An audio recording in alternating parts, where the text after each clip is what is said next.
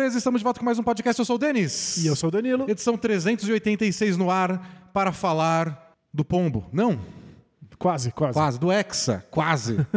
estamos gravando depois da estreia da seleção brasileira.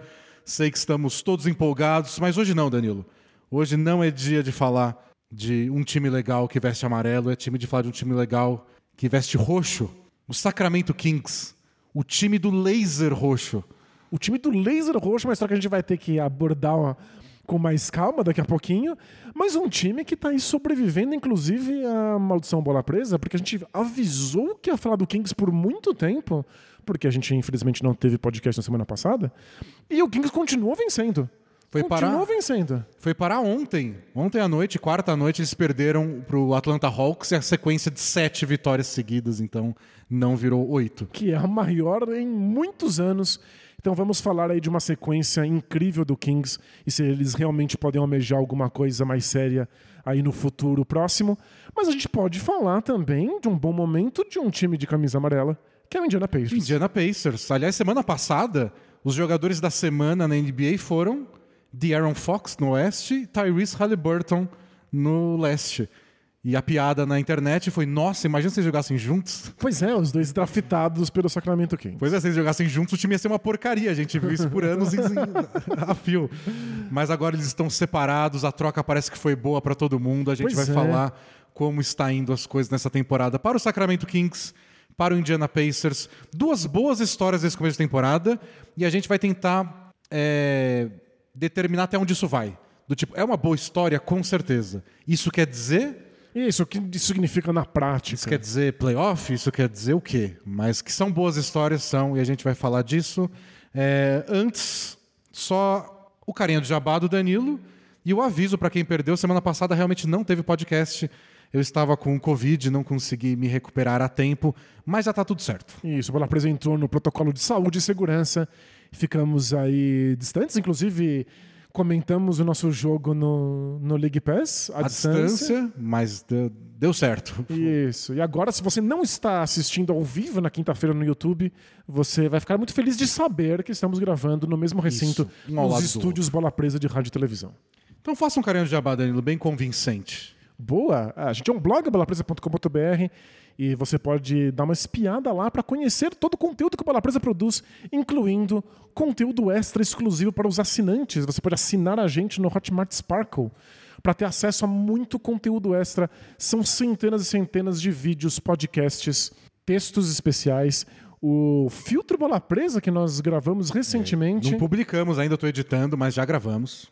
E tem sempre Clube do Livro, prancheta semanal com a nossa análise tática de jogadas, é, muito conteúdo extra e, claro, você mantém o Bola Presa vivo, existindo, permite que a gente produza todo o conteúdo gratuito que a gente oferece para os nossos ouvintes e espectadores todas as semanas. E, claro, mantém também os estudos Bola Presa de rádio e televisão, onde a gente está gloriosamente gravando em louco, pessoalmente, depois do nosso período aí de isolamento. Exato. E se você assina lá no grupo, de, você assina por 20 reais, está no grupo dos assinantes. Imagino que participando do bolão também. Sempre tem coisas extras. É, o bolão da quem, Copa do Mundo. Quem ganhar o bolão da Copa do Mundo vai levar uma camiseta nossa da Caphead. Não sei qual, o vencedor vai escolher uma, a gente manda. E, então aproveita, entra também lá na Caphead, vê nossos modelos. Eu só queria deixar meu protesto aqui, É. porque o senhor Denis só me mandou Ah. Os guias para a Copa do Mundo, vários, diversos, que inclusive eu compartilhei com os assinantes do Bola Presa, nossa newsletter semanal, mas o Denis só me mandou isso muito em cima da hora. E aí eu não consegui fazer os meus palpites a tempo pro bolão.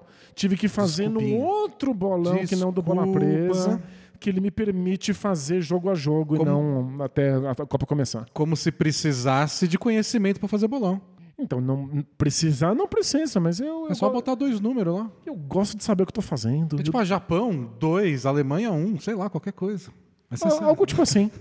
Foi incrível, foi incrível. Mas, pra quem sabe o que tá fazendo com antecedência, rolou o bolão pros assinantes do Bola Presa, que, claro, vai ter prêmio aí pra quem ganhar. Claro. E, bom, último aviso antes da gente começar o podcast de facto. É, sábado, sete da noite, no NBA League Pass, a gente vai transmitir Toronto Raptors e Dallas Mavericks. Vocês devem assistir na prancheta, sendo assinante ou não, porque eu botei esse trecho da prancheta aberto no YouTube. como o Luka Doncic arrasou com a defesa do Raptors na última vez que eles se enfrentaram. Vai ter mais um jogo essa semana com nossa transmissão. Não é por nada não, mas semana passada a gente transmitiu o jogo do Raptors contra o Hawks, teve prorrogação, teve sexta no último segundo, maldição bola presa no League Pass não existe. E aproveitem que está tendo Black Friday no League Pass. Você usa o cupom NBA50, o número 50, você tem 50% de desconto para assinar. É a melhor oportunidade aí para poder ter acesso a todos os jogos, incluindo todo sábado uma transmissão nossa do Bola Presa. Isso, tem muito conteúdo lá em português, mas esperamos que vocês possam aproveitar o conteúdo que a gente oferece toda semana para vocês. Bora falar de basquete? Bora!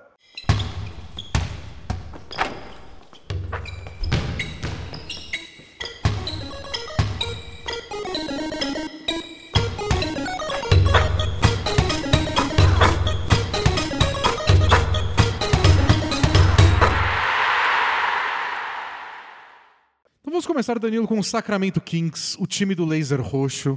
Para quem não entendeu a, a história, a gente vai explicar aos poucos, mas o básico é bem simples. O Sacramento Kings, nessa temporada, ganha um jogo, do telhado do ginásio deles é disparado um feixe de raio laser rumo ao espaço sideral.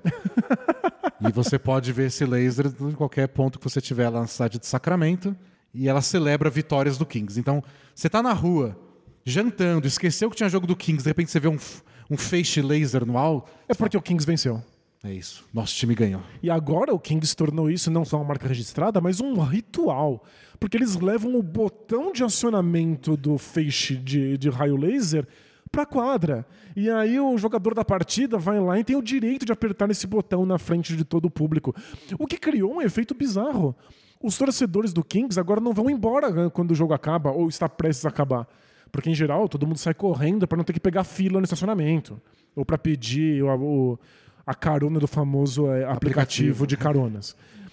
E agora não. Os torcedores ficam lá porque querem ver um jogador apertar um botãozão que dispara um raio laser rumo ao A espaço. torcida fica gritando, light the beam. Isso, é, dis- dis- dispare o feixe. É que em português dispare o feixe não é muito bom. É, e aí, como é Beam, o Feixe virou o Team, o time do Feixe. Já É. tem um apelido esse time. A temporada começou faz um mês. E o Kings já conquistou a torcida de um jeito que a gente não via há mais de uma década. Para quem não se lembra, a gente já falou disso várias vezes, mas é a maior seca da NBA de playoffs. Eles não vão para os playoffs desde 2006. Por acaso, a maior seca dos esportes americanos como um todo. Então é um time conhecido pelo fracasso e tá tendo essa oportunidade de ter um time interessante, um time que tá ganhando e agora tem suas próprias brincadeiras. O Malik Monk que tá jogando com Um band-aid um na cara. band-aid na cara ou, com o famoso curativo adesivo. Isso é, desculpa, é um famoso curativo regenerativo adesivo. E, e aí tem gente na torcida assistindo com o mesmo curativo. Não, incrível. Tem várias brincadeirinhas de quem tá acompanhando o Kings. Tem um jornalista que eu acompanho que ele falou: "Ó, eu escrevo sobre o Kings faz, acho que é mais de 10 anos. Nunca me diverti tanto. Incrível. E é, eu não quero estragar a conversa do Kings falando sobre o Minnesota Timberwolves, mas eu vou ter que falar sobre o Minnesota Timberwolves por um simples motivo. O, Embi o Embiid, meu Deus do céu, É, o Gobert reclamou da torcida. Falou que ele não está acostumado em ver uma torcida vaiando o time quando o time tem algum tipo de deslize. Que isso não é natural. É, que ele acha que se a torcida foi até lá é pra apoiar. Isso, e que se você tá indo pra vaiar, melhor não ir. E aí eu vi gente criticando, dizendo: não, é, o Gobert acabou de chegar. Ele não faz ideia dos anos e anos de frustração e amadorismo a ponto de fazer a torcida triste, ressentida. Eles querem vencer e querem vencer imediatamente. E Vocês me prometeram um bom time finalmente, né? Exato, Pô. e não tá rolando, eles estão muito frustrados. Mas é muito engraçado como é diferente em Sacramento. Sacramento tem uma torcida que é famosa por ser uma das mais barulhentas da NBA. A ponto de que tinha medidor de barulho. É, o, nas famosas séries de playoff entre Lakers e Kings no começo dos anos 2000, o Phil Jackson levava protetor de ouvido. Tipo, sei lá, quando você vai ver corrida de Fórmula 1. sabe? Isso, é. Ele colocava lá, ficava em pé na frente do banco o protetor de ouvido e a transmissão de TV colocava lá o medidor para ver o qu- quanto barulho estava fazendo. E era a- o ginásio mais barulhento da NBA na época. E, agora parece que os famosos relógios de marca de fruta avisam se você está num ambiente barulhento demais, perigoso em termos de barulho, e ele dispara no ginásio do Kings. A torcida está completamente enlouquecida, como era nos tempos gloriosos. Então, a gente é queria torcida. ser feliz assim, vocês que não deixavam. Agora você finalmente o time é legal, é bom. Não sei, a gente vai discutir daqui a pouco o quanto é bom de verdade, mas é um time que ganha jogos. E é uma torcida que não vaia, que passou por momentos horrorosos com esse time nos últimos anos e não vaia. Eles são realmente um, um pessoal que apoia, que incentiva, que aguarda tempos melhores. E os tempos melhores momentaneamente chegaram. É, para quem não lembra, o Kings começou mal a temporada, né? Eles começaram perdendo pro Blazers, um jogo que eles estavam ganhando até o final. Depois perderam mais três jogos e estavam com zero vitória, então, e quatro derrotas. E nesse momento, é, que eles estavam com 0-4, o Lakers era o único outro time que não tinha vitória nenhuma. Então tinha essa brincadeira no Twitter, tipo, ah, quem vai conseguir ganhar pela primeira vez, que foi o dia que a gente foi transmitir no League Pass Kings e Heat. E a gente falou, será que a gente vai conseguir transmitir a primeira vitória do Kings e aí o Lakers vai ficar de- chupando o dedo? E foi o que Sim, aconteceu. Foi exatamente o que rolou, né? A partir daquela vitória, então eles estavam com 0-4, venceram a primeira contra o Kings, eles ganharam 9 dos 11 jogos seguintes. E as duas derrotas foi a revanche do Heat na mesma semana, que foi quando o Tyler Hero acertou a bola de três no último segundo. Ou seja, foi um jogo disputadíssimo até o final. E os juízes, depois naquele relatório de dois minutos, mostraram que o Tyler Hero andou. Então não deveria ter valido, o jogo deveria ter ido para prorrogação. A outra derrota foi contra o Warriors, em São Francisco. O Kevin Herter teve o arremesso de três para empatar o jogo. O Clay Thompson fez uma falta nele. Não marcaram a falta. E no relatório do dia seguinte, a NBA falou: é, devia ter sido três lances livres para o Kevin Herter. Eu detesto esse termo, mas dá pra dizer que as duas derrotas do Kings foram garfadas, né? É, então, na pior das hipóteses, eles deveriam ter pelo menos ter ido para prorrogação. Uhum. Ou tiveram a chance de ir para prorrogação. Acho que isso é o mais importante. Eles tiveram chance. Eles poderiam ter vencido esses jogos. Então foram 11 jogos onde eles ganharam 9 e o 2 eles perderam no limite do limite e ainda tiveram a chance de culpar a arbitragem. que é sempre, um, é? é sempre um alívio quando você perde. Fala, também. Não, não- não era minha responsabilidade, né? Então foi uma sequência sensacional. Eles ganharam aí nessa semana agora do Grizzlies em Memphis. E o Grizzlies falou um monte, não, a gente vai ganhar. O Jamoran foi jogar, o Jamoran foi provocar todo mundo. Eles foram lá, ganharam do Grizzlies em Memphis e só ontem eles foram perder finalmente pro Atlanta Hawks e tiveram chance. Tava lá na metade do último quarto, o Hawks ganhando por seis. Isso, eles sete no de jogo. diferença. Aí no finalzinho o Trae Young meteu duas bolas de três lá que mataram. Mas é isso, essa é a sequência, essa é a campanha do Kings. Pra você ter uma ideia, a última vez que eles tinham ganhado seis jogos seguidos, na temporada 2004-2005. Seis jogos, Danilo, não 15. Uma sequência de seis jogos não parece tão. Um absurdo. Numa temporada de 82?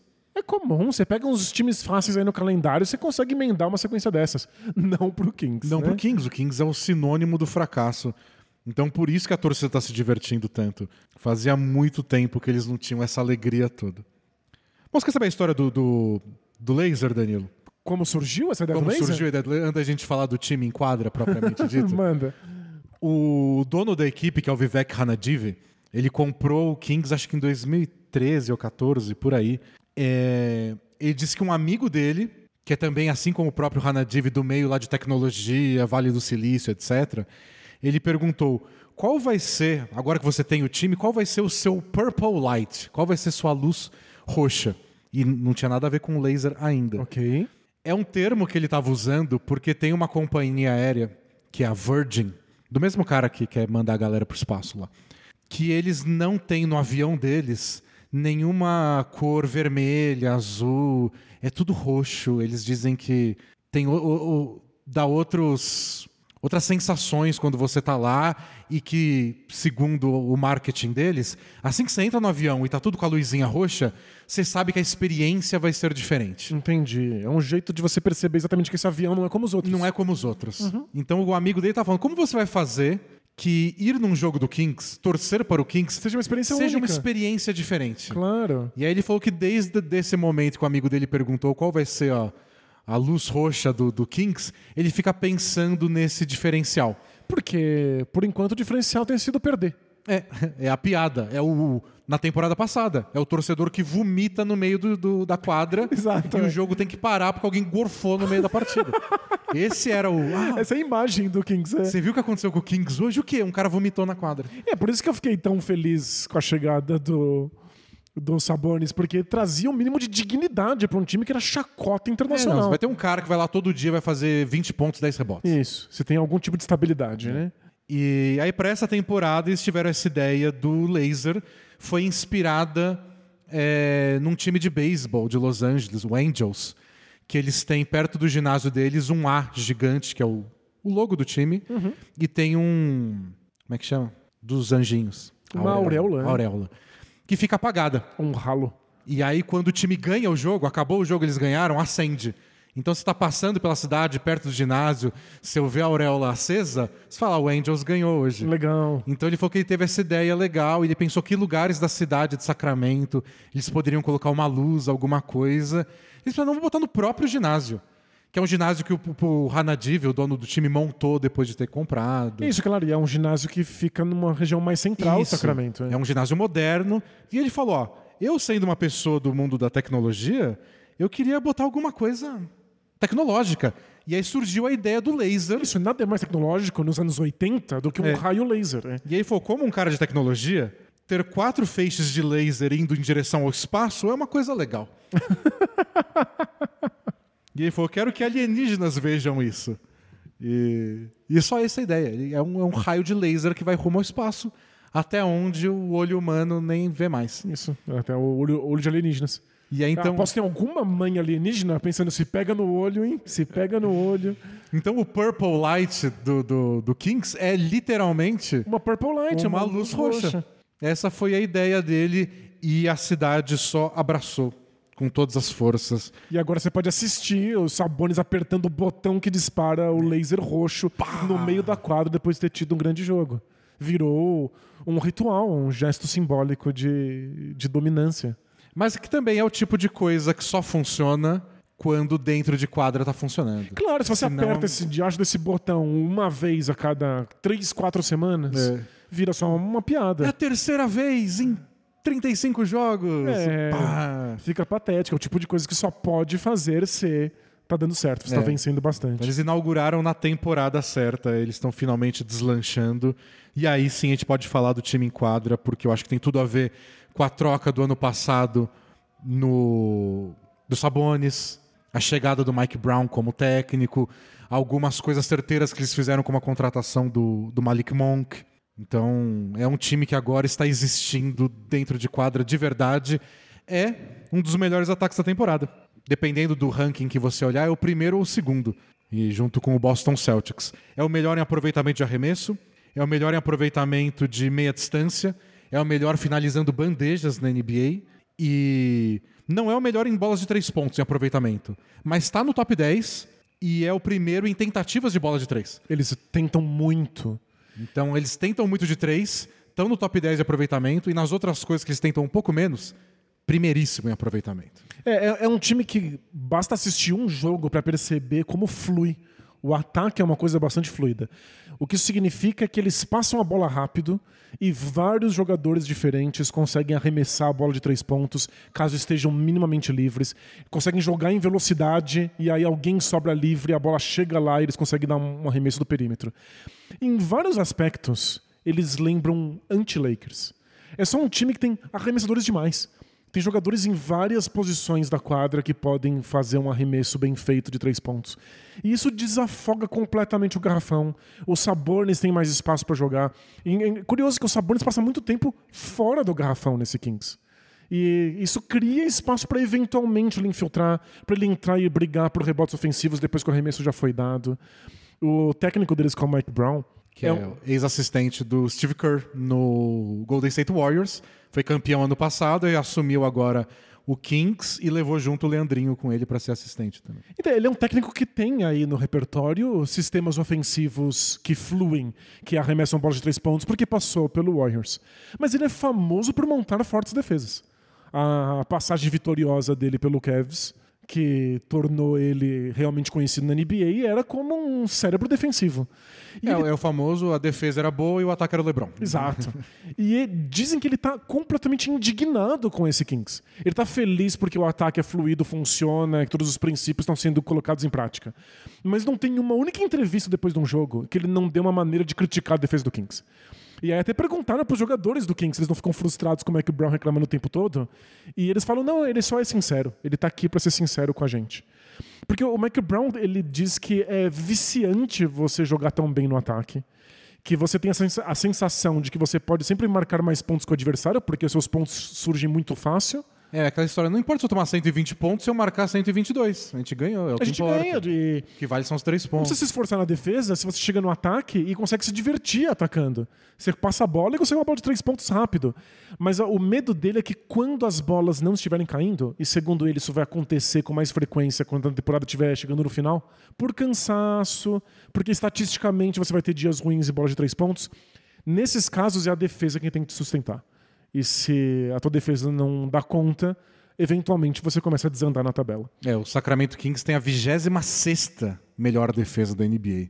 Então é tá bem ruim. Bem ruim. É, é, que... é uma defesa muito fraca, especialmente na transição. É, como a gente disse no 15 minutos da semana, e até a gente comentou agora há pouco no pré-podcast, nessa temporada em especial, pelo menos por enquanto, os times de melhor ataque estão tendo as melhores campanhas. Então, times que estão com a defesa bem capenga como o próprio Kings, como o Utah Jazz, não estão tendo reflexo disso ainda na tabela. Uhum. Mas não é garantia que, que vai durar para sempre. Se daqui um mês a gente voltar e falar, é, Kings e Jazz não estão se segurando, mas eles continuam como duas das cinco piores defesas, a gente vai falar, é, pô. É por isso. É, é. por isso, tá explicado. E o Mike Brown acha que esse vai ser o caso, e por isso ele tá insistindo para que o time realmente consiga defender. Até porque o Kings tem alguns números ofensivos que a gente tem que considerar se são sustentáveis. Primeiro, eles têm o melhor arremessador de três pontos de toda a NBA, que é o Kevin Herter. É, 40 jogadores na temporada tentaram pelo menos 100 bolas de três pontos. O Herter é o único acima de 46% de aproveitamento. É muito alto. E outra, com o volume dele. Ele é o único com mais de 46, mas ele tá com bem mais de 46. Ele tá acertando mais de 50% das bolas de três pontos que ele tenta. É absurdo. A gente sabe que historicamente, especialistas em bolas de três não chegam a 50, ele tá acima disso. Então, quão sustentável é o Werther ser melhor que o Stephen Curry arremessando bola de três? E outra coisa que eu fico bem preocupado é com o Darren Fox. Porque o Darren Fox deu um salto gigantesco de qualidade, basicamente porque está acertando as bolas de três dele. Nesse momento, ele tem quase 40% de aproveitamento. É muito alto, a gente não imaginava ele fazendo isso. É, é, é muito alto para qualquer jogador. É um aproveitamento de especialista mesmo. Na temporada passada, ele teve 29% nas bolas de 3. E não foi uma aberração. A temporada anterior, 32. Na anterior ainda, 29 de novo. Ele tem um, uma questão com as bolas de 3 pontos, sempre foi uma dificuldade e transforma completamente o jogo dele. É, por enquanto, a gente não sabe o quanto ele treinou, etc, mas por enquanto a exceção é o que está acontecendo até agora, né? Alguém que tinha 29% de aproveitamento agora está com 40%, é muito diferente. Eu achei um comentário do Steve Kerr, quando o Warriors enfrentou o Kings, que eu achei que é o resumo perfeito da situação do Aaron Fox. Eu vou citar aqui o Steve Kerr. Ele falou assim: o Aaron Fox está acertando os arremessos de longe dele. E quando ele acerta esses arremessos no perímetro, ele se torna um dos jogadores mais difíceis de parar de toda a NBA. Ele é muito rápido e quando você se aproxima dele para marcar as bolas de três pontos, ele consegue chegar perto da cesta com muita velocidade.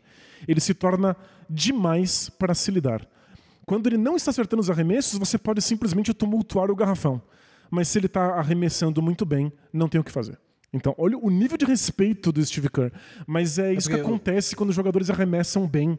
Você tenta marcá-los na linha de três pontos, e se eles têm um bom drible ou são muito velozes, eles te batem no drible e chegam na cesta. Ele, e tem outra coisa com o Darren Fox. Ele tem as duas jogadas, né? Ele finaliza bandejas bem, mas ele tem aquele floater também. Então, se ele passa pelo defensor de perímetro, se, tá, se alguém vai correr para contestar um arremesso dele, e ele é um bom passador. Então, quando ele está correndo em direção à cesta para o garrafão, não tem uma jogada, ele tem três. Aí para defesa é bem complicado marcar. Mas é, é, é, simplesmente não era o suficiente. O Darren Fox, que não sabia arremessar bolas de longe, era um jogador muito frustrante de se assistir. Porque você percebe que ele consegue vencer todo mundo em velocidade, mas eventualmente ele bate É, em sei. paredes. Os defensores ficavam a três passos de distância dele. E aí fica muito difícil você deixar alguém pra trás se a pessoa tá três passos na sua frente, né?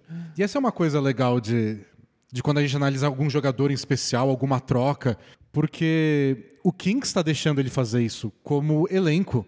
Você quer que o De'Aaron Fox tenha espaço para arremessar, você não pode ter alguém lá parado embaixo da cesta. E aí você acabou de falar, o Sabonis nem fica dentro do garrafão. Pois é. O Sabonis sai do garrafão para fazer um bloqueio pro próprio De'Aaron Fox. Pra fazer handoff, pra soltar a bola para arremessadores de três pontos, né? Então você coloca o De'Aaron Fox ao redor de ótimos arremessadores e um bom parceiro de pick and roll que não fica parado embaixo da cesta. Aí de repente você vê o melhor De'Aaron Fox, você não é à toa. Claro, ele tá numa situação muito melhor pra É, ele brilhar. e, e jogadores, é claro que tem os jogadores fora de série, os melhores de todos os tempos, que você bota ele com o braço amarrado no pior time e ele ainda é fora de série. Outros estão um degrauzinho abaixo, você precisa ajudar, né? E, e eu acho que é por isso que a troca é tão bonita e a gente vai falar sobre o Pacers daqui a pouco. O Halliburton tá num, num lugar que agora combina mais com ele. É um lugar que faz muito mais sentido para as habilidades que ele tem. né? É, então o Sabonis está num lugar que faz mais sentido. Não tem mais que bater cabeça com o Miles Turner. E quem tá tendo a melhor temporada da vida também? O Miles Turner. Pois é, disparado. Melhor momento dele na carreira. Então, é, é muito disso de que a- o, o Kings está oferecendo tudo que o De'Aaron Fox precisava para deslanchar. E aí ele tá tendo a melhor temporada da vida dele. Isso não é por acaso, mas isso não quer dizer que ele vai acertar 40% de bolas de três para sempre. Isso, esse é o medo. Esse é o, é o receio da história. Eu lembro de falar até no preview do Kings, que a gente gravou no Bola Presa antes da, da temporada começar, que eu já tinha perdido um pouco a paciência com o Darren Fox.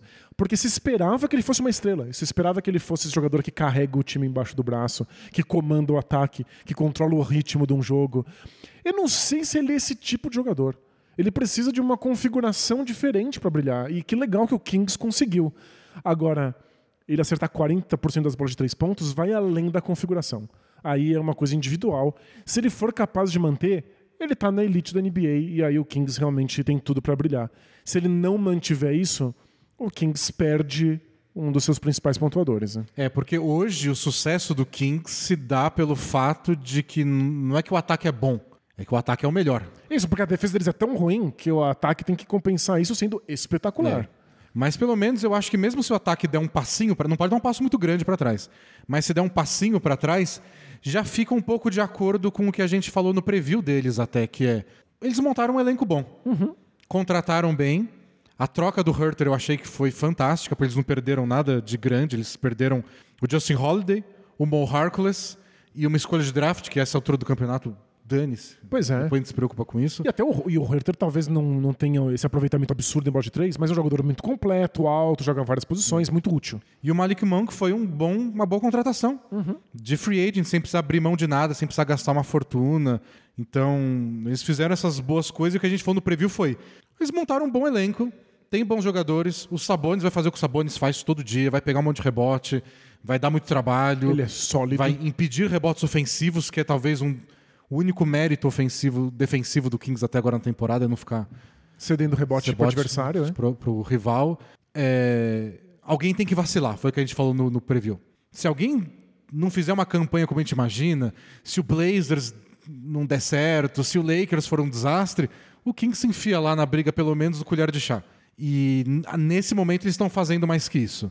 Mas o Oeste é um bolo tão grande. Você não pode ter momentos muito ruins É. com uma conferência tão emparelhada. O né? Kings teve duas, três semanas muito boas, pulou para a quarta posição. Duas semanas ruins, você está em nono, pelo, pelo menos. É. Então vai ser uma temporada que o Kings não vai poder se dar o luxo de ficar de altos e baixos. O Kings e qualquer outro time. Claro. Então essa, essa é a minha questão. O quanto o Kings fica no topo ofensivamente, ou o quanto eles caem, e se cair, vai cair quanto, e o quanto o time sente. Mas pelo menos dá para entender que eles estão na briga. Eles estão É. no meio do bolo com vários outros times do Oeste que também têm defeitos, que também passam alguma insegurança. Eles é estão um, no jogo. é um grande bolo. O Oeste agora é um grande bolo e o Kings está no meio. E a gente está listando aí coisas que talvez eles não sustentem, coisas que eles piorem. Mas a gente também pode listar as coisas que talvez eles evoluam. E eu acho que a defesa não tem como ser tão ruim por tanto tempo. E, no mínimo, pelo histórico do Mac Brown, que consegue desenhar bons modelos defensivos. Eventualmente, esse elenco precisa só comprar o projeto defensivo, perceber que só vencer no ataque não é o bastante e eles devem melhorar. O Mac Brown falou que é difícil os jogadores comprarem a ideia quando eles continuam vencendo jogos. Talvez É, eles preciso precisem mudar alguma coisa, né? é, talvez seja Convencer que necessário que, precisa eles estejam perdendo algumas partidas e aí talvez eles comecem a se dedicar na defesa. Então eu acho que há uma tendência, talvez eles nunca sejam uma excelente defesa, mas isso é uma, uma defesa mais É, para o que- médio. Tem que melhorar. Tem que melhorar. Tem que não ser a 26 sexta. E outro lugar que eu acho que eles realmente devem melhorar é que a gente está assistindo a primeira temporada da carreira do Keegan Murray. Ele está acertando 52% dos arremessos dele em Sacramento. 31% quando ele joga fora de casa. Nossa, é tipo Warriors. É, exato. tipo, o único jogo que o Warriors ganhou até agora fora de casa foi contra o Rockets. Que não conta. Não conta. Não vale porque o Rockets não aparece pra jogar. Mas, eu não quero falar sobre isso. Eu quero falar que são números de um novato. De um jogador que fica mais assustado quando tá fora de casa, que ainda tá se acostumando com a própria NBA, com a rotina de viagem, com passar É. a noite no avião. Algum- eu, eu senti, por exemplo, eles jogaram semana passada contra o Pistons. Foi um jogo até mais difícil do que deveria. Eles mas- quase deixaram escapar. Já achei que a, que a maldição bola presa ia rolar ali, hein? E teve aquela. que É um clássico do, do, do draft, né? O jogador querendo fazer o melhor jogo da vida dele contra o time que deixou ele passar. Então foi o Jaden Ivey, que foi a quinta escolha do draft, que todo mundo tinha certeza que ia pro Kings. É o melhor jogador disponível. Keegan Murray? Como assim? E o Jaden Ivey jogou. Ele queria engolir todo mundo. É, chama a lei Baba Baby Baby Baba. É, não é? olha como vocês deveriam ter me draftado em vez do Keegan Murray. E ele começou a atacar, atacar, jogou muito bem. Talvez um dos melhores jogos dele na temporada até agora. O Cade Cunningham estava fora, então ele teve ainda mais protagonismo. E ele começou a fazer umas cestas no quarto período. E o Keegan Murray tentou responder, mas ele errou e não conseguiu. Deu pra sentir que ele. Parecia que a cabeça dele tava mandando. Você precisa reagir. E ele começou a errar, ele pareceu meio inseguro. No fim das contas, pararam de passar a bola pra ele até. E ele é um excelente arremessador. Ele tá jogando Mas bem. vão Ninguém tá condenando o. Kings por ter feito essa escolha. Olha só, o Jaden Ivey tá lá na dele. Até agora o Keegan Murray, ó, excelente escolha. Excelente. Mas vai ter que se adaptar à pressão e, claro, à rotina de viagem. E esses números de fora de casa não é só porque fazem barulho, não é só porque vaiam. Obviamente tem a ver com ficar É um viajando de um lado pro diferente, outro. outra rotina. É, o sono fica comprometido. Coisas que novatos passam, experimentam e melhoram. Eu acho que o Keegan Murray vai ser ainda espetacular para esse Kings. Se ele for, mais um ponto aí que o time pode melhorar, não só regredir como a gente tá com receio. É.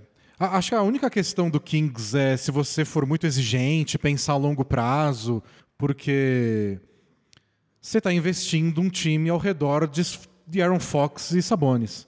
É, o quão longe você vai nos playoffs liderado por esses caras, não sei. Não é Jason Tatum e Jalen Brown. Mas, por outro lado, é o time que não vai aos playoffs desde 2006. Exato, a gente tem que saber Depois que você pensa nisso. as, as sabe? expectativas são só diferentes. Depois você pensa nisso. E é isso, nem todas as equipes da NBA querem ser campeões. Quer dizer, vou refrasear. Todas as equipes querem ser campeões. Nem todas acham que isso é um objetivo plausível a curto ou médio prazo.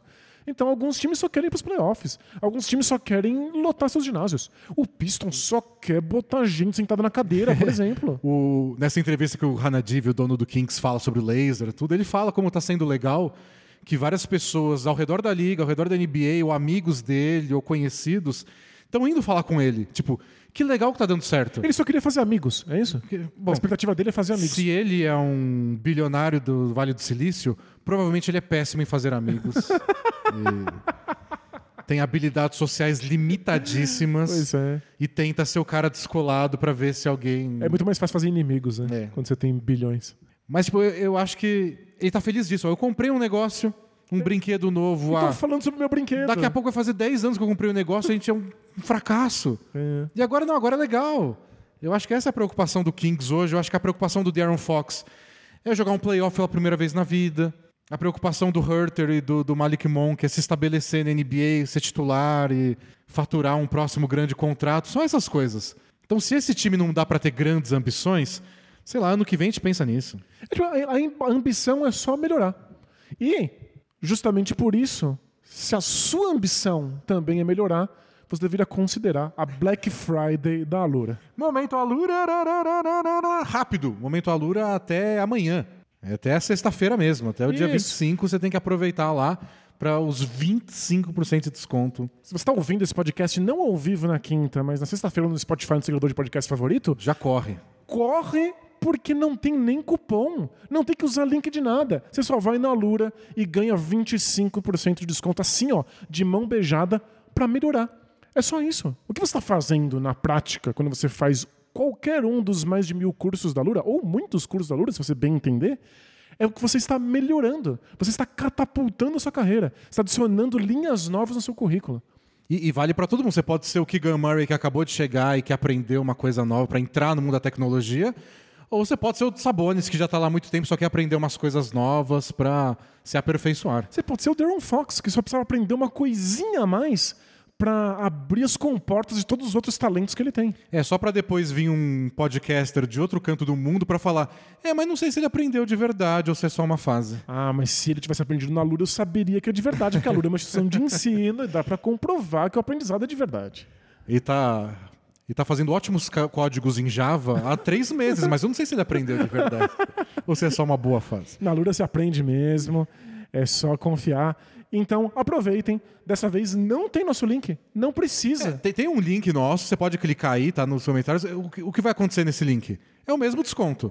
Mas a Lura vai saber que você veio pelo nosso link. Então Isso, talvez pra aproveita. gente pega bem. Legal. Mas não precisa, você pode entrar lá só no alura.com.br e já resolve tudo, faça sua matrícula. E corre lá, aproveite, catapulta sua carreira. E aí, quando você terminar seu primeiro curso na Alura, É. você vai até sua janela de casa e solta um laser pro céu, assim. Terminei! Venci! Incrível. Um laser roxo, claro. A gente tem que ter um aqui nos estúdios Bola Presa, Daniel. A gente acabou o podcast, foi um sucesso o podcast. A gente aperta o um botão e um laser azul bola presa, vai. Vai em direção ao espaço. Perfeito. Adoro mandar coisas pro espaço. Se pudesse, mandava vários. Vamos falar do outro time que a gente tem pra falar hoje, que tem tudo a ver com o Kings, que é o Indiana Pacers. Bora! O Pacers está tendo um sucesso aí relativo nessa temporada. Tá com 10 vitórias, 7 derrotas, tá lá no top 5 do leste. Perdeu ontem também, então nem vem com maldição bola presa, que a gente tá falando de dois times que vêm de derrota. Mas é que a gente pensou em falar e eles perderam. Ah, mas aí se, se, A intenção o também pensamento vem, aí não tem o que fazer mais. conta. É que a gente pensou em voz alta, né? A gente, Tipo- a gente avisou. Os namorados ciumentos de não ser traiu no pensamento. Não, é, é mais como eu avisei que ia trair. O Pacers está com o oitavo melhor ataque da NBA, a 16 melhor defesa, mas mais do que isso, não é nem que eles estão, sei lá, em quinto no leste agora, ou que o ataque é bom. Não é um dos piores times, Danilo. E não faz nem sentido não ser. O plano era ser. O plano era ser. Coloca o Pacers aí na mesma caixinha do Utah Jazz como times cuja intenção era perder de propósito. Tudo indicava que, que seria o rumo do time. É um time, são times em reconstrução, muito jovens, no processos de rejuvenesc- rejuvenescimento, que deveriam estar sonhando com o Ibaniama, com a primeira escolha do draft do ano que vem. E estão vencendo. Não, o time é só bom. O time é só bom. Aliás, a gente falou. E, e eles têm a ver por quê? Primeiro pela troca, né? Eles trocaram o Domantas Sabonis pro Kings em troca do Tyrese Halliburton. E do mesmo jeito que o De'Aaron Fox precisou que o Halliburton fosse embora para ele ter o espaço que ele queria, para ele poder jogar do jeito que ele queria, para ter mais a bola na mão como ele queria, ele deslanchou, serviu pro Miles Turner. Que tinha aquela... "Ah, Como é que vai funcionar o Miles Turner de pivô com o Sabonis do lado? Pois é, realmente ele precisava jogar sozinho. Pois é. Não, ao, ao nível de dó que eu tenho do Miles Turner. Quer dizer, eu sei que ele é milionário. Mas ele passou todo o período dele no Pacers no bloco de trocas. É, boatos do Miles Turner. Se você pesquisar o nome Miles Turner na internet, Vai vir troca. é 50 GB de matéria sobre possíveis trocas do, do Miles Turner. Levou 10 minutos dele do Sabonis em quadra simultaneamente pra gente entender que não funcionava, que não fazia sentido. E aí os números começaram a chegar, as análises estatísticas provavam que, pior. não dava certo. É que é pior, Danilo. É pior que não dá certo. É dar um pouco certo. Um pouco. É porque se é terrível, você só troca e pronto. Ok, claro. Mas Não- o, ti- o time, afundava. o time ia para os playoffs. Dava certinho. O- o- os dois tinham bons números. Você via alguns jogos que o Miles Turner brilhava. Ó, como dá? Às vezes dava. né? Tinha uns jogos que falavam, olha como funcionou, olha como um passou a bola pro outro. E de repente nunca e aí você mais. nunca fazia a troca. É, foi horrível. Porque se fosse um desastre, vocês dessem um soco na cara um do outro, a lá Draymond Green, não, vamos trocar logo e resolver essa história. Dava sempre um fiozinho de esperança. Eles tinham números piores juntos. Mas aí venciam os jogos mesmo assim. É, eles estão lá em, em sexto, igual tá sempre o Pacers em sexto. lá, Pois é, todo não ano. parece que fazia muita diferença. Mas era, era triste, porque de verdade o Miles Turner passou a carreira inteira dele sendo considerado o principal ativo para trocas do time. Ele nunca conseguiu sentir que ele pertencia à Indiana, que ele iria ficar Indiana. E E nem pra ter a outra glória que seria, não, eu fui trocado pelo James Harden. Não, você nem é trocado no fim das contas. E ficou lá. Nunca conseguiu se sentir em casa, nunca conseguiu se sentir valorizado e foi ficando. E aí, olha como a, a vida é irônica e horrorosa. Porque agora ele finalmente está brilhando. Não tem sabor nisso, mas o Turner faz sentido. Ele está realmente brilhando, ele está sendo usado muito mais como arremessador, tem muito mais espaço para ele participar do pick and roll. Ele é muito bom batendo para cesta, que é uma coisa que a gente via pouquíssimo porque não tinha espaço. É a temporada da carreira dele. Ele realmente vale tudo que a gente imaginava que ele poderia valer. E aí, sabe o que vai acontecer? Ele vai ser trocado, obviamente. Porque o valor dele nunca foi tão alto, é a hora do Pacers trocar. Não, outra coisa, é o último ano de contrato dele. Pois é. E. Quando ele E é finalmente tá? brilha, vão trocar. E como é que tá a linha do tempo dele com o Halliburton, que é muito novo?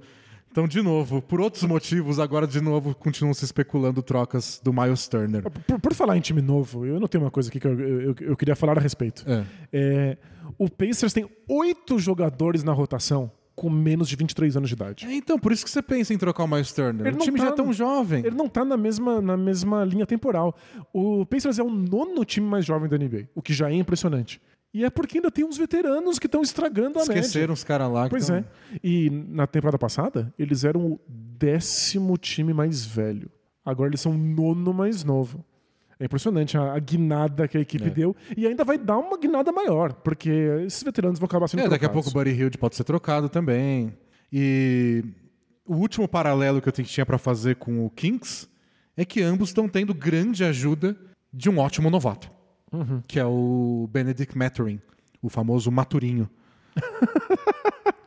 Porque, nossa, ele é bom, hein? Ele é bom. Nossa, tem, tem uns jogos que eu vejo dele que eu preciso me lembrar, que eu fico, não, ele vai ser o novato do ano, ele é muito bom.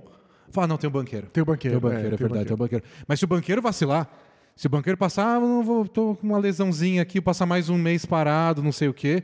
Porque, olha, ele é muito bom. É, ele tá com quase 20 pontos Muito por bom. jogo, o que é muito impressionante. Mas ele joga 27 minutos por partida. O TJ Ma- McConnell falou que o, o Maturin poderia passar tranquilamente 30 pontos qualquer jogo que ele quisesse.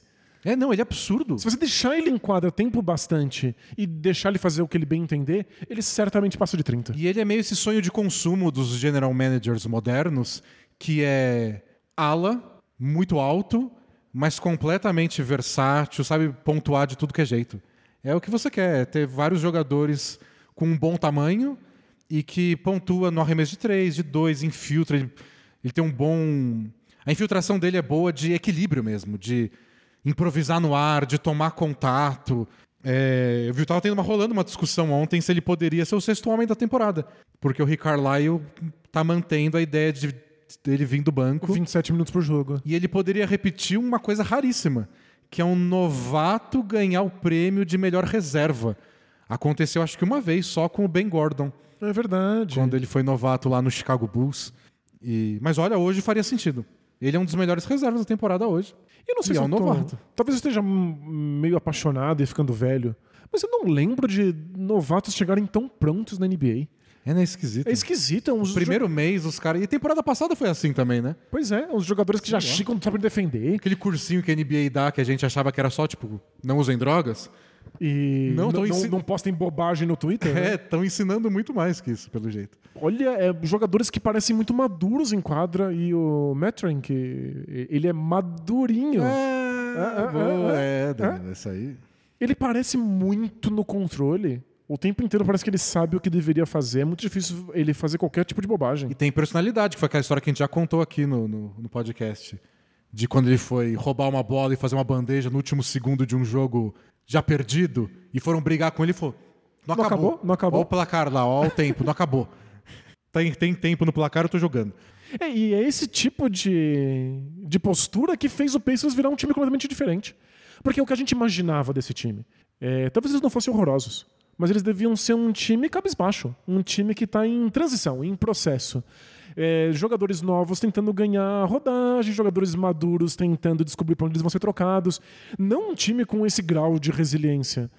Eles conseguiram seis jogos em que eles estavam perdendo por 10 pontos e conseguiram a virada. Coisa de time muito no controle. É coisa de time que tem Chris Paul. E, é- e é não um, ti- um time que tem novato. o Chris- o, o Halliburton está sendo muito comparado com o Chris Paul e tem números muito parecidos que o Chris Paul tinha na mesma época da carreira, na mesma idade. Não acho que eles são tão parecidos, apesar de ambos serem armadores que dominam a arte do pick and roll, mas é coisa de time de Chris Paul mesmo, de É.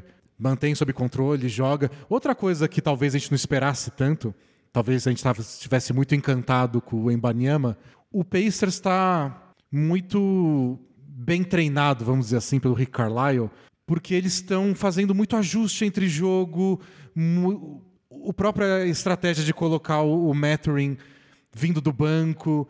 Eles não estão naquele modo do Vamos descobrir o que fazer, né? bota esses jovens pra jogar, não tem um plano de quem joga junto.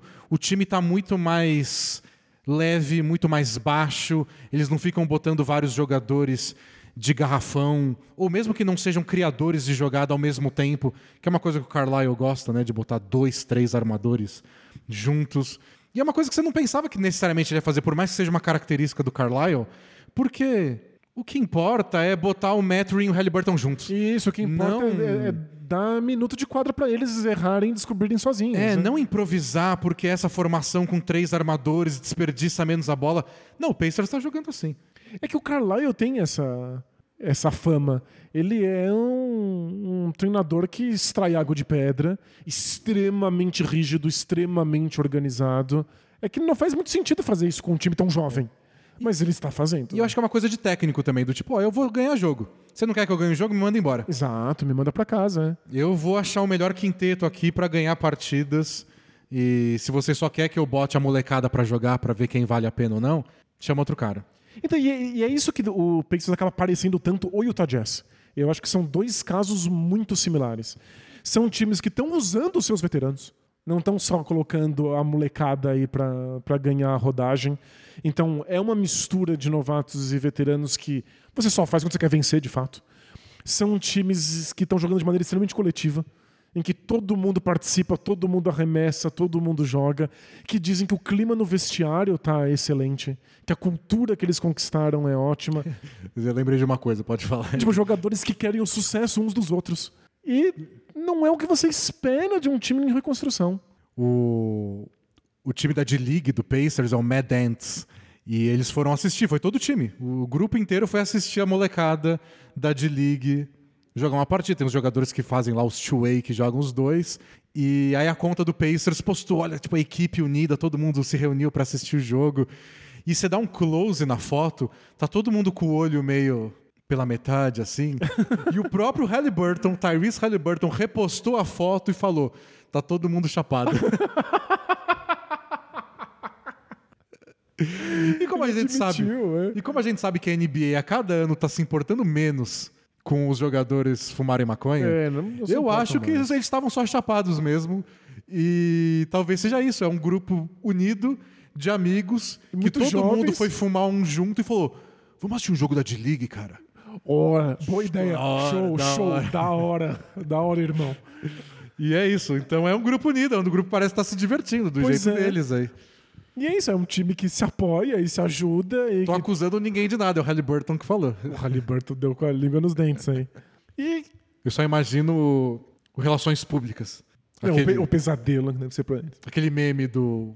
Tirando o fone de ouvido, tipo. Saco, trabalho de um ano inteiro pra você vir falar aqui. Então, mas dito isso, a gente tem que entender que não tem o mesmo peso, o mesmo estigma que tem no Brasil. Ah, sem dúvida. É sem legalizado em vários estados, nos Estados Unidos, então a percepção pública é completamente diferente. Então, É, não é, não é- tão horrível pro Ele não é tão sem noção pra postar Não. isso. Ele... Seria o equivalente a ele ter falado que a gente tava todo mundo levemente alcoolizado. Isso. né? A gente foi beber e ver um jogo. Isso, então. Mas foi, foi muito Talvez não engraçado. seja o ideal, mas é, não, não é horroroso de falar. Mas, Mas é... é, legal que eles façam essas coisas juntos, é coisa de time que tá se divertindo. E eles. E, e vendo, parece que eles estão se divertindo, porque é um time muito rápido. No começo que você falou que.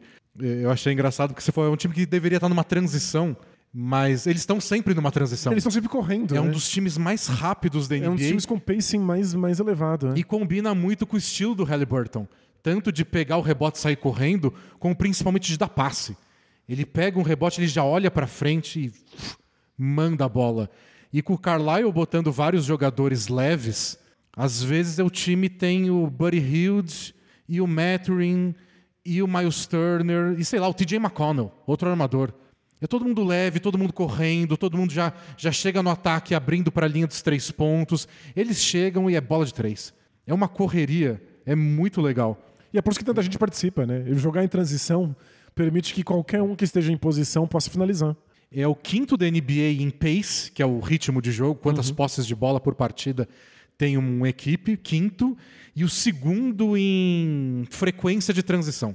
Quantas vezes eles tentam criar uma, um Ata- ataque em transição. Atacar com mais jogadores do que defensores. né? E vale para tudo. Vale de pegar o rebote e sair correndo, ou tomar uma cesta e cobrar o fundo bola o mais rápido possível para tentar chegar no ataque rápido.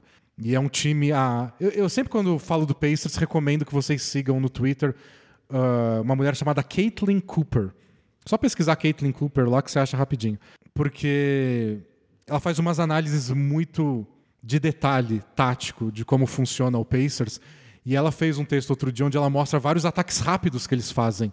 E às vezes nem parece transição, mas é. Eles chegam no ataque, um, dois passes, uma jogadinha, alguém tá livre de três, Buddy Hilde correu, boa. Tá lá, tá na sexta, nem você piscou, eles estão arremessando. E é, é um ataque que combina muito com o que o Halliburton faz. E combina, inclusive, com o Buddy Hilde. Combina é, com o Buddy Hilde. Também é um, elemento melhor pra ele do que era o Sacramento Kings. É, e, e tem sido a cara desse time. Então, isso que eu achei legal. O Kings virou um time com a cara do De'Aaron Fox, mas para isso precisou abrir mão do Halliburton. O Halliburton achou um time que tá jogando com a cara dele, e o De'Aaron Fox achou um parceiro de pick and roll no Sabonis que ele precisava. O Halliburton achou um parceiro no Miles Turner. E o Miles Turner agora está fazendo o dobro de pick and rolls que ele fazia a temporada passada. É, e ele é um bom arremessador, então ele faz muito pick and pop. Ele faz muito corta-luz, depois se afasta pro perímetro. E isso a gente já tinha visto ele fazer. Mas agora ele faz o roll mesmo. Ele rola em direção à cesta. E isso a gente não tinha visto. Ele recebia pouquíssimos passes em- no caminho pro aro. Tem, tem vários números do Miles Turner que quase dobraram. É, pick and roll, o free throw rate, que é quantas vezes ele bate lance livre por jogo, comparado às vezes que ele ataca. Tá batendo muito mais lance livre porque ele tá atacando a cesta, tá atacando o rebote ofensivo, que nem sempre ele fazia porque ele tava parado na linha dos três, é muito longe.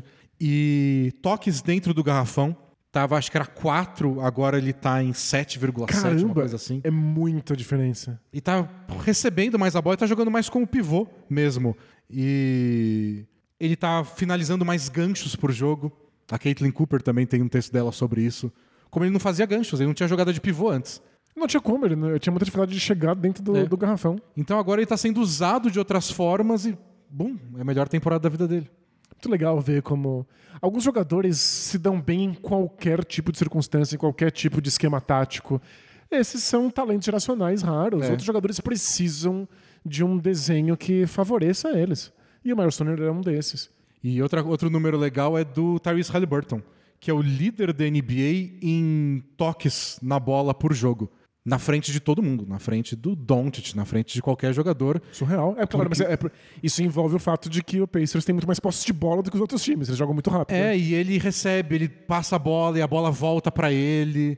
Ele participa muito do ataque, mas ele não parece aquele jogador que é só ele a bola, ele fica lá, tipo James Harden no Rockets. É, ele não tá monopolizando Você o assiste ataque. o Pacers e não é isso.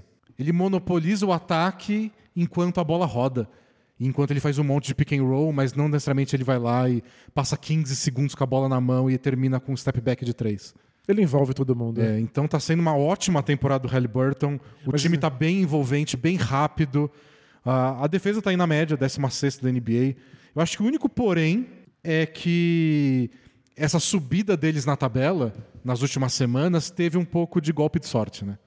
É, eu Pensando quis- nos adversários. Eu quis analisar um- alguns jogos do Pacers pra gente vir conversar aqui e fiquei procurando jogos das últimas semanas em que eles tivessem enfrentado algum time bom e que esse time estivesse com todo mundo saudável.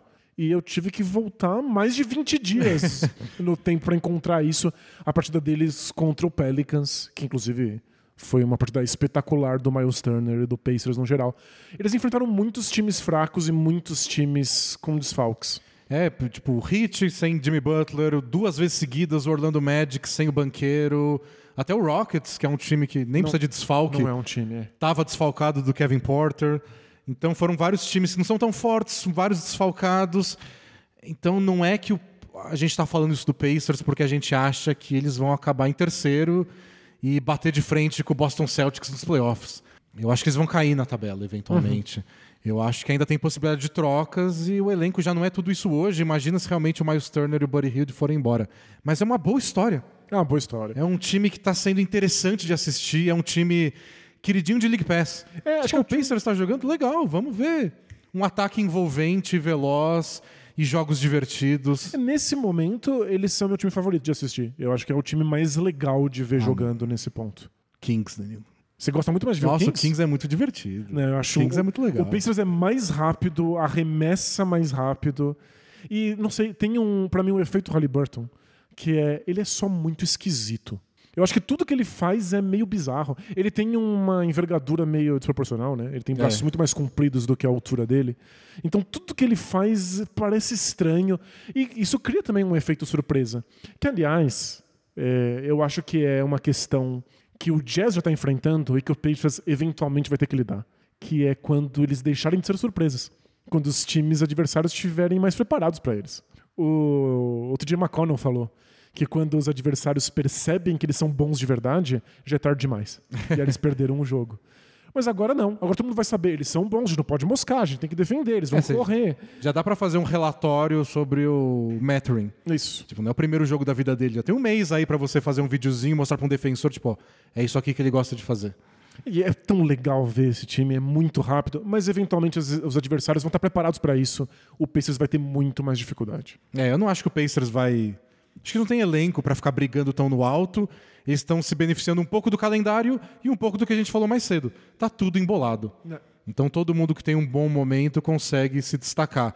Mas o legal é que eu esperava um time mais irrelevante pra temporada. Do tipo, ó, eles vão botar a molecada pra jogar. Tem até críticas em relação a isso. Gente que acha, não, a gente quer ver o entrosamento do Mathurin com o Halliburton. Mas o Mathurin nem tá jogando tantos minutos e joga muitos minutos que o Halliburton tá sentado, porque Isso, aí é. ele é mais centra- central no ataque. Na segunda A gente unidade. quer ver os dois juntos. E o Pacers está pegando leve com isso. Mas eu acho que eles vão cair um pouco. Não muito. Eles têm uma identidade, eles sabem o que eles estão fazendo, tem bons jogadores, tem o líder da NBA em assistências hoje, que é o Halliburton. Vale, vale seu League Pass. Vale seu League Pass. É, mas talvez eles sejam obrigados a cair, não só porque faz sentido perder, faz sentido brigar pelo Imbaniama no draft, mas porque eles precisam trocar os veteranos. O Miles Turner tem que parar em outro lugar. A janela de trocas é, termina o quê? Em fevereiro? Fevereiro. é. Eles têm até fevereiro pra conseguir um lar pro Miles Turner. Eles não podem ficar com ele, até porque o Pacers tem três escolhas de primeira rodada no próximo draft. Vão chegar mais três novatos ano que vem. Eles têm que abrir espaço pra isso.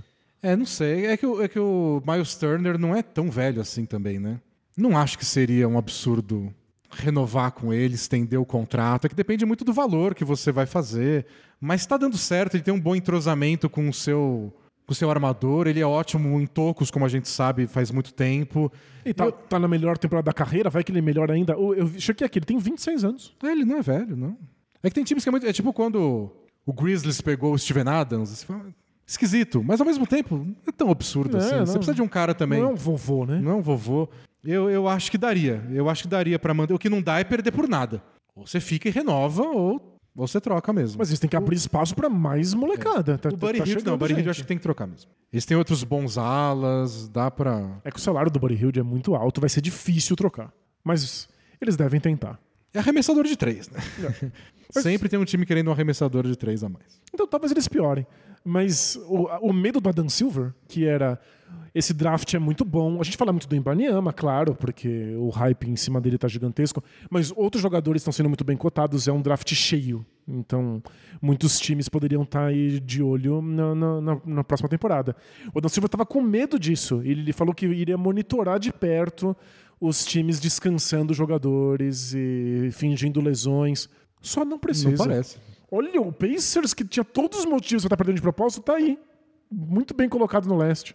Jazz tá aí, preocup- comendo solto. E se a preocupação do Adam Silver com isso é o entretenimento, é um time bem legal de assistir. viu? Pois é, um dos times mais divertidos de ver.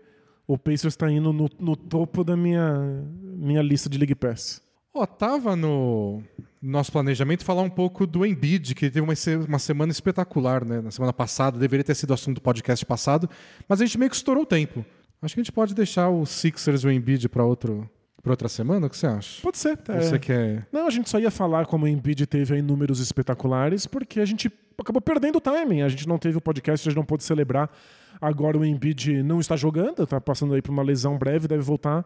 Então, vamos esperar ele retornar para as quadras, a gente celebra o Embiid um É. pouquinho. A gente nem pôde falar do. A gente pode falar semana que vem um pouco do Ben Simmons, talvez. Já que a gente nunca falou dele nesse podcast. Mas agora para mim está jogando mas basquete. tá jogando bem e jogou contra o Sixers. Talvez seja um bom tema aí para as próximas semanas. Mas hoje a gente acabou estourando. Porque falar de Kings e Pacers é só muito legal. Vamos pra maldição bola presa KTO? Opa, bora. Tô aqui com a minha canequinha da KTO, para quem tá vendo em vídeo. Como eu já comentei antes da gente começar a gravar, vermelhinha a minha caneca, em homenagem a todas as minhas apostas que dão errado. E eu te desafio aqui, Danilo. Manda. Você quer, um, abrir aqui a aba basquete da KTO e apostar nos jogos de hoje, ou você quer apostar nos jogos da Copa do Mundo Copa de do amanhã? Mundo. Copa do Mundo. Porque amanhã, às sete da manhã, a gente tem Irã e País de Gales Que jogão incrível. de hein? arrepiar. tá pagando 2,20 aí, País de Gales. Gente, a NBA que me perdoe. É, é que deveria ter espaço no coração, tanto para a Copa do Mundo quanto para a NBA. Não é comum que elas intercalem. É, Né? Foi aí uma questão logística. Mas é que a NBA tem todo ano e a Copa do Mundo é só de 4 em 4. Então todo jogo, incluindo o Irã e o País de Gales, tem um gostinho especial. Você tá vendo sempre a história sendo feita, né? o Irã passou muita vergonha contra a Inglaterra. Foi bem ruim, Não parece um time de verdade. Não, acho que o País de Gales País de vence. Gales. E vamos fazer pelo menos uma, uma tripla aqui Quem é favorito acertar. aí? País de Gales. Tá bom, deve vencer mesmo. Depois a gente tem um glorioso Catar e Senegal. Nossa, é... Senegal 4 a 0 Senegal. Então, O Qatar, certamente a pior seleção que eu já vi participando de uma é, Copa nossa, do foi Mundo. muito feio. Nossa, Inacreditável, né? Depois a gente vai ter Holanda e Equador. Eu não tô. Tem, tem cara de empate, hein? Você quer cravar um empate? Eu quero cravar um empate, ele paga muito bem. Paga 3,60. Maravilhoso. A Holanda é bem favorita, 1,78. E depois tem Inglaterra e Estados Unidos, fechando o dia. A Inglaterra ganhou 6 a 2 Deve ganhar, né? Deve ganhar, vencer. né? Tá bom. Eu fico muito confuso, tem aquelas regras né, de quem você pode torcer na Copa. Tem a ver com o histórico do futebol, geopolítica, Isso, claro. direitos humanos, tem, tem várias coisas. Tem que, Status de colonizador e colonizado. é, você tem que fazer várias contas na sua cabeça pra saber quem, pra quem você pode torcer, pra quem você não pode. E Estados Unidos e Inglaterra dá uma bugada na cabeça, Isso, né? né? Tipo, é muito vilão. Esse aqui a gente pode apostar tudo separado, Danilo. Ou uma múltipla pra acertar quatro e a gente nunca vai acertar.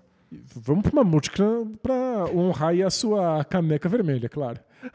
Que multiplica por 20 o que a gente apostar. É mesmo? Então a gente pode apostar dois reais e, E ganhar ganhar 42, porque ainda tem um bônus.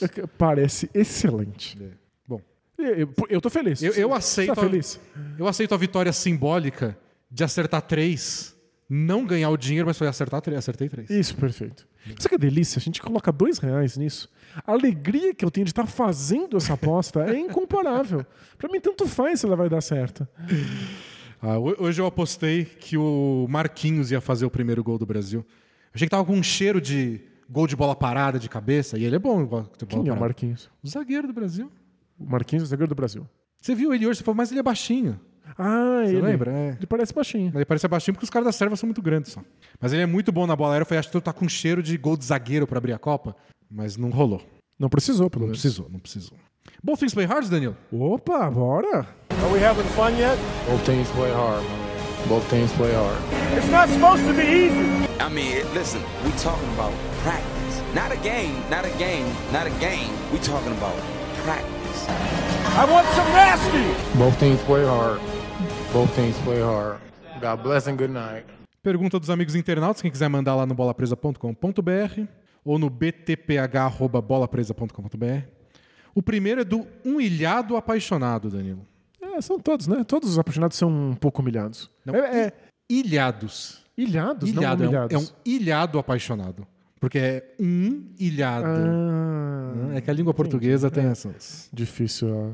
Mil perdões aí pros nossos, nossos ouvintes Mas- que, cu- cujo português não é a língua mãe. Mas achei ele meio humilhado também na pergunta. e aí, D&D, beleza? Beleza. Venho por meio desta pedir um socorro aos dois dos maiores comunicadores da internet. Opa, Mas caiu pra gente, não sei. sou, caiu no nosso colo sem querer. Sou militar e atualmente estou trabalhando em uma missão que cheguei em outubro e só retorno em fevereiro. Caramba, que dureza. Tivemos problemas com a internet e o fornecimento de energia, chegando a ficar largados e fardados. Gente, que Ou pindaíba. seja, hein? humilhado, né? tá certo. É. É, e no dia 27 de novembro, agora, o amor da minha vida estará fazendo aniversário. E como estou longe, escolhi vocês para fazer essa surpresa para ela. Ah, que bonito. Ele pediu para você ler, mas é, nossa configuração agora é muito longe. né? Muito complicado. E você tem muito mais voz de radialista. Então, vamos lá. Eu, eu confio na sua leitura de mensagens de Ele amor. pediu leitura de locutor de motel aqui. Então vamos lá, você manja. Íris, amor da minha vida.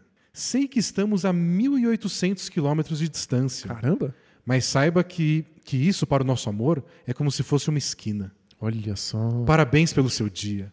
Parabéns pela mulher que você se tornou Ah, que lindo. e por ser a melhor mãe da Laurinha.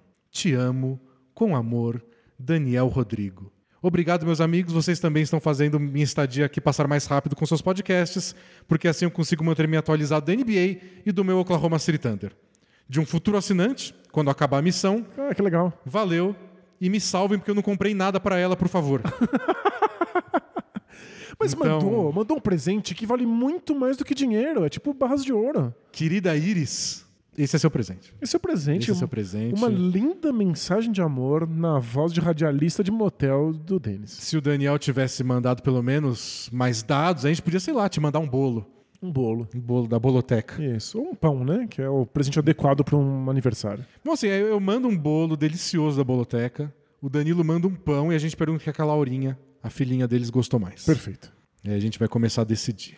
Mas é difícil, hein? Porque bolo em geral contém açúcar. Você sabe como Ah, açúcar faz no cérebro de criança. Você deveria saber que você é pai. dá alegria. É isso que dá. Ou paz, quando a gente precisa só que a criança pare um pouquinho.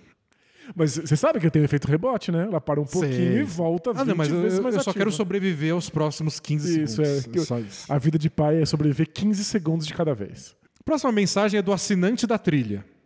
Boa tarde, D&D. Tudo bem com o asterisco de volta? Asterisco de novo, pois é.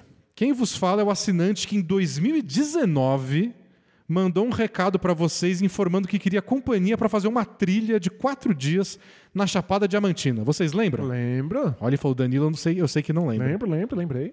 Na época existia o Bola Presa Recados, que unia os assinantes. Vocês ainda podem mandar, vocês que não mandam mais. Veio a pandemia e a trilha nunca saiu do papel. Ah, que pena. A viagem foi adiada por três vezes. Porém, Porém- neste exato momento em que escrevo essa mensagem, estou sozinho em Lençóis. Quinta-feira, 8 e 10 da noite. Cheguei aqui ontem e sábado farei a famosa trilha do Vale do Pati. Que legal. Quatro dias andando e tomando banho gelado. Ele foi sozinho na cara da coragem? Decidi vir sozinho. Lindo, muito bonito. Por que esperar companhia se eu sou minha melhor companhia, não é mesmo? Olha só. Aprendi isso aos 35 anos e agora, aos 49, decidi deixar a mulher e meu filho de 6 anos lá em BH e vir para Bahia fazer essa trilha sem ficar esperando por alguém que queira me acompanhar. Legal como a gente aprende uma coisa e coloca ela em prática 15, 15 anos anos depois, né? Normal, quem nunca? Mas minha mensagem, na verdade, é uma reclamação, porque estava contando com o podcast de hoje para ouvir a trilha. Ele mandou quinta-feira passada. Nossa, o timing horroroso. A gente tava em protocolo de saúde e segurança. Ia baixar ele agora, já que nem o celular pega lá, para ouvir depois antes de dormir. A Covid atrapalhou de novo a minha viagem. Pois é. Sábado, quando estiverem gravando, a gente achou que ia conseguir gravar sábado. E narrando o jogo do League Pass, que eu assinei só para ouvir vocês. Lembre-se que um assinante maluco está andando sem parar. Melhoras para vocês, usem máscaras, abraços e muito axé. Muito Valeu. obrigado. Espero que tenha ido tudo bem.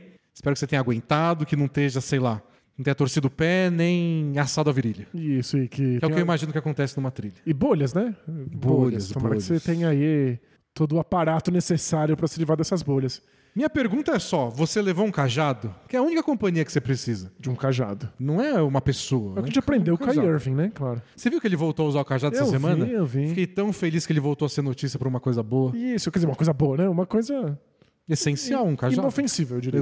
É uma coisa que não mexe com absolutamente nenhuma etnia. É, Não, se você perguntar Um demais, risco.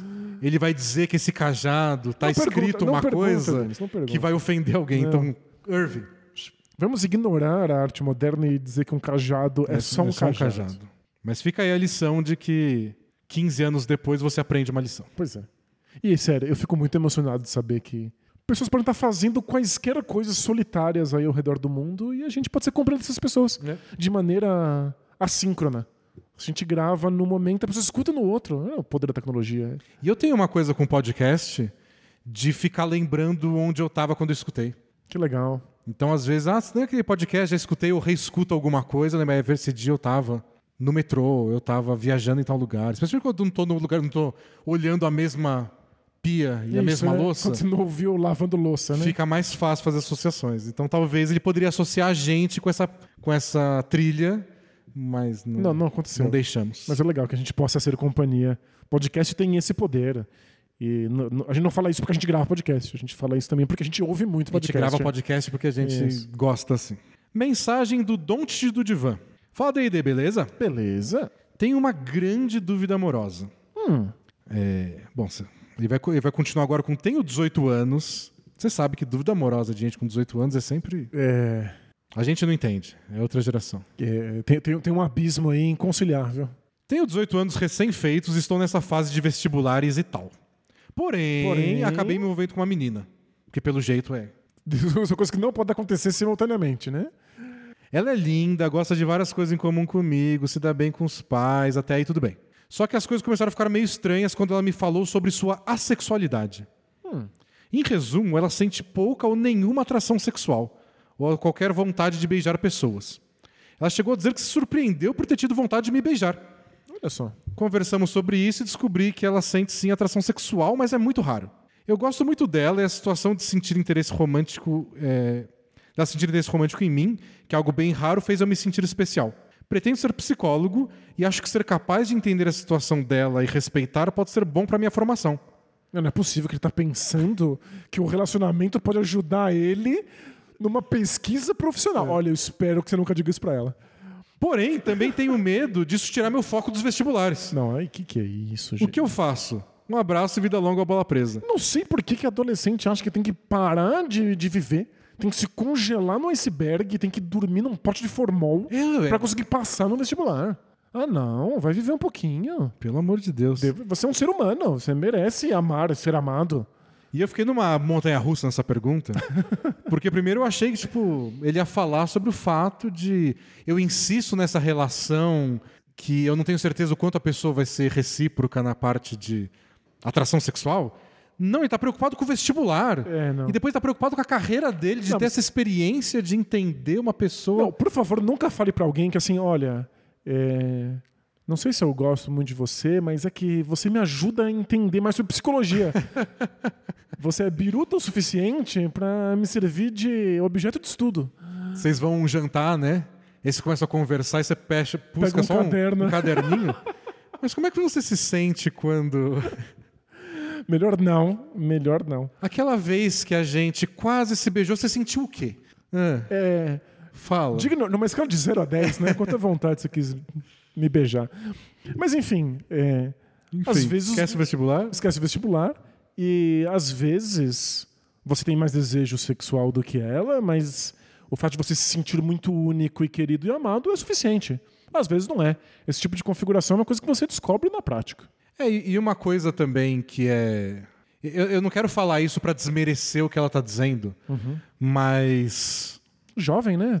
Jovens estão se descobrindo. É- é que eu não quero ser o pai que o filho fala, pai, sou gay.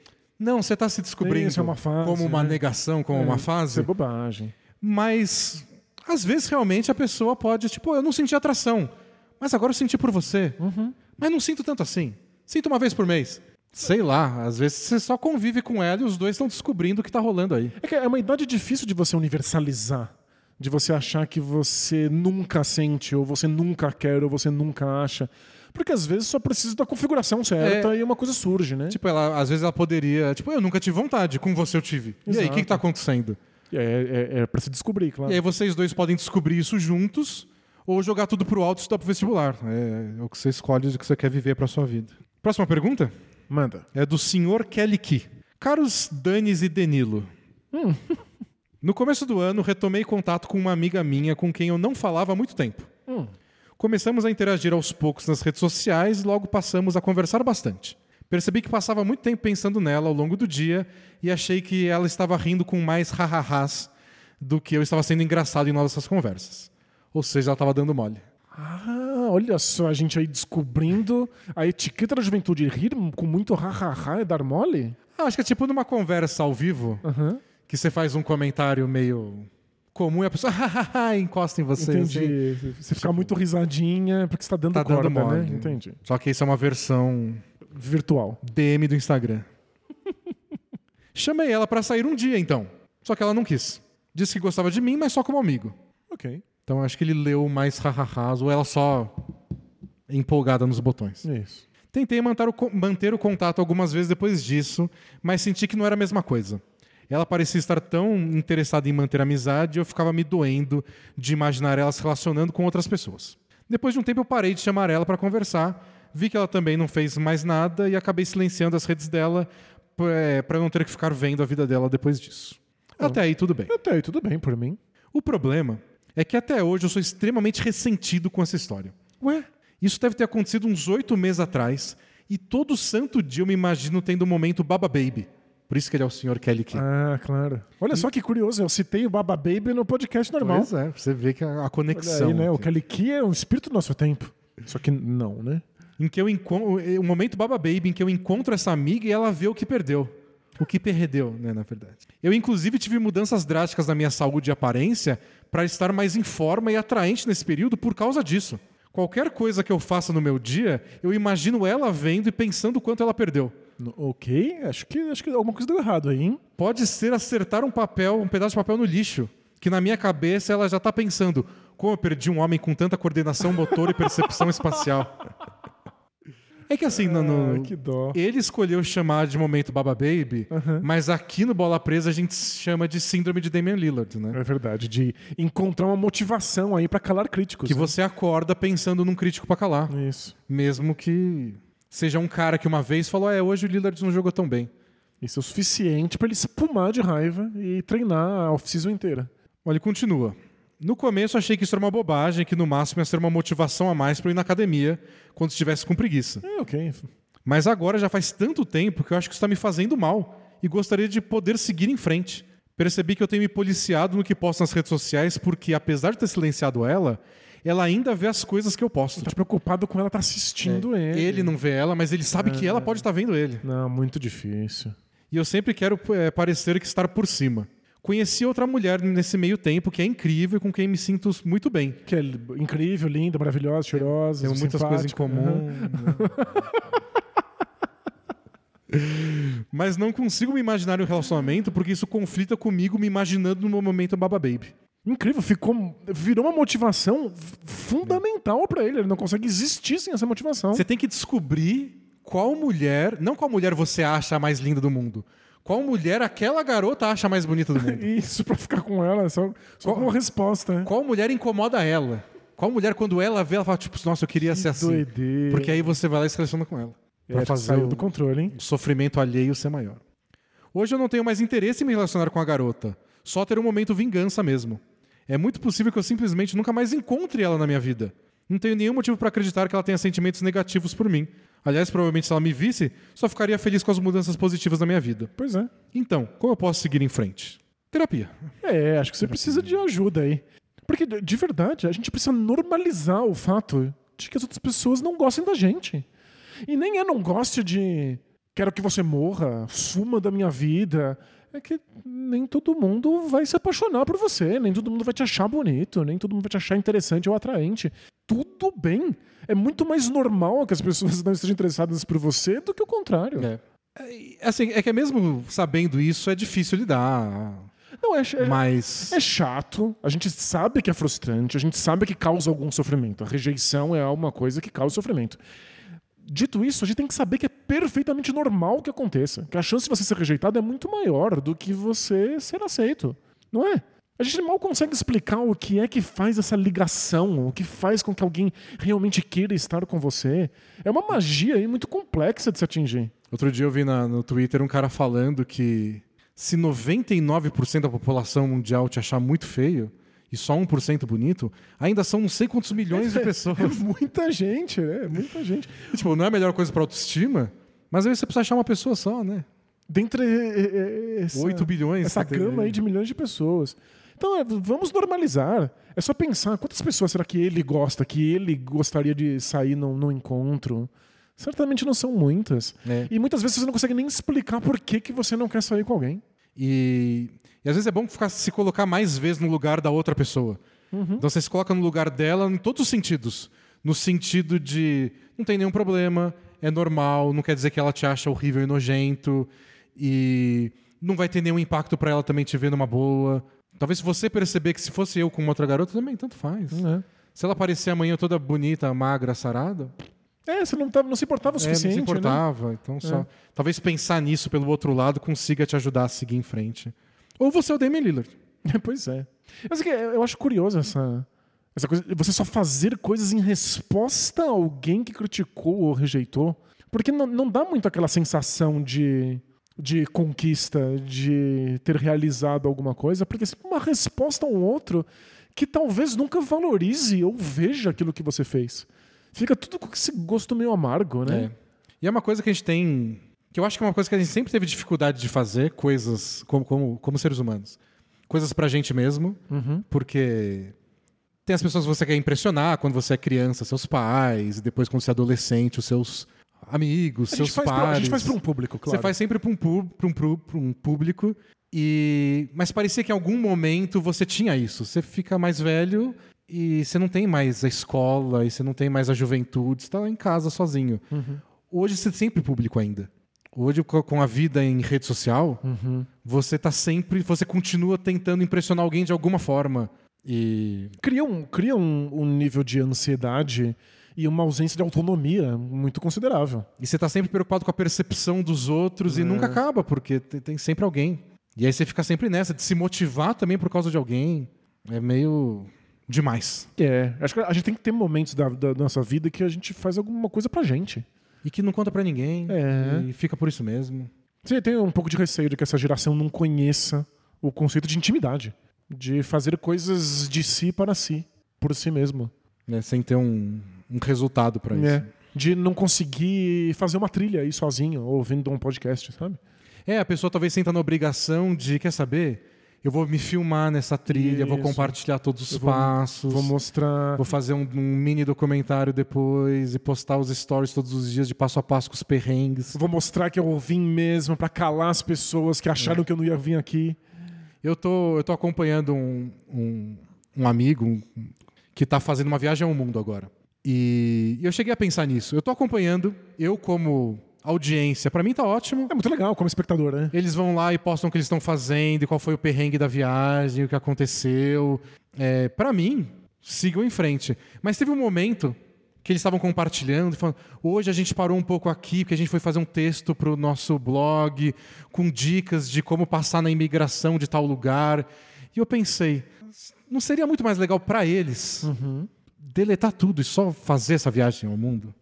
Eles estão nessa preocupação de documentar o passo a passo e ficar gravando videozinhos e como é o mercado nesse lugar, que é legal pra gente, pra mim que tô aqui parado em casa.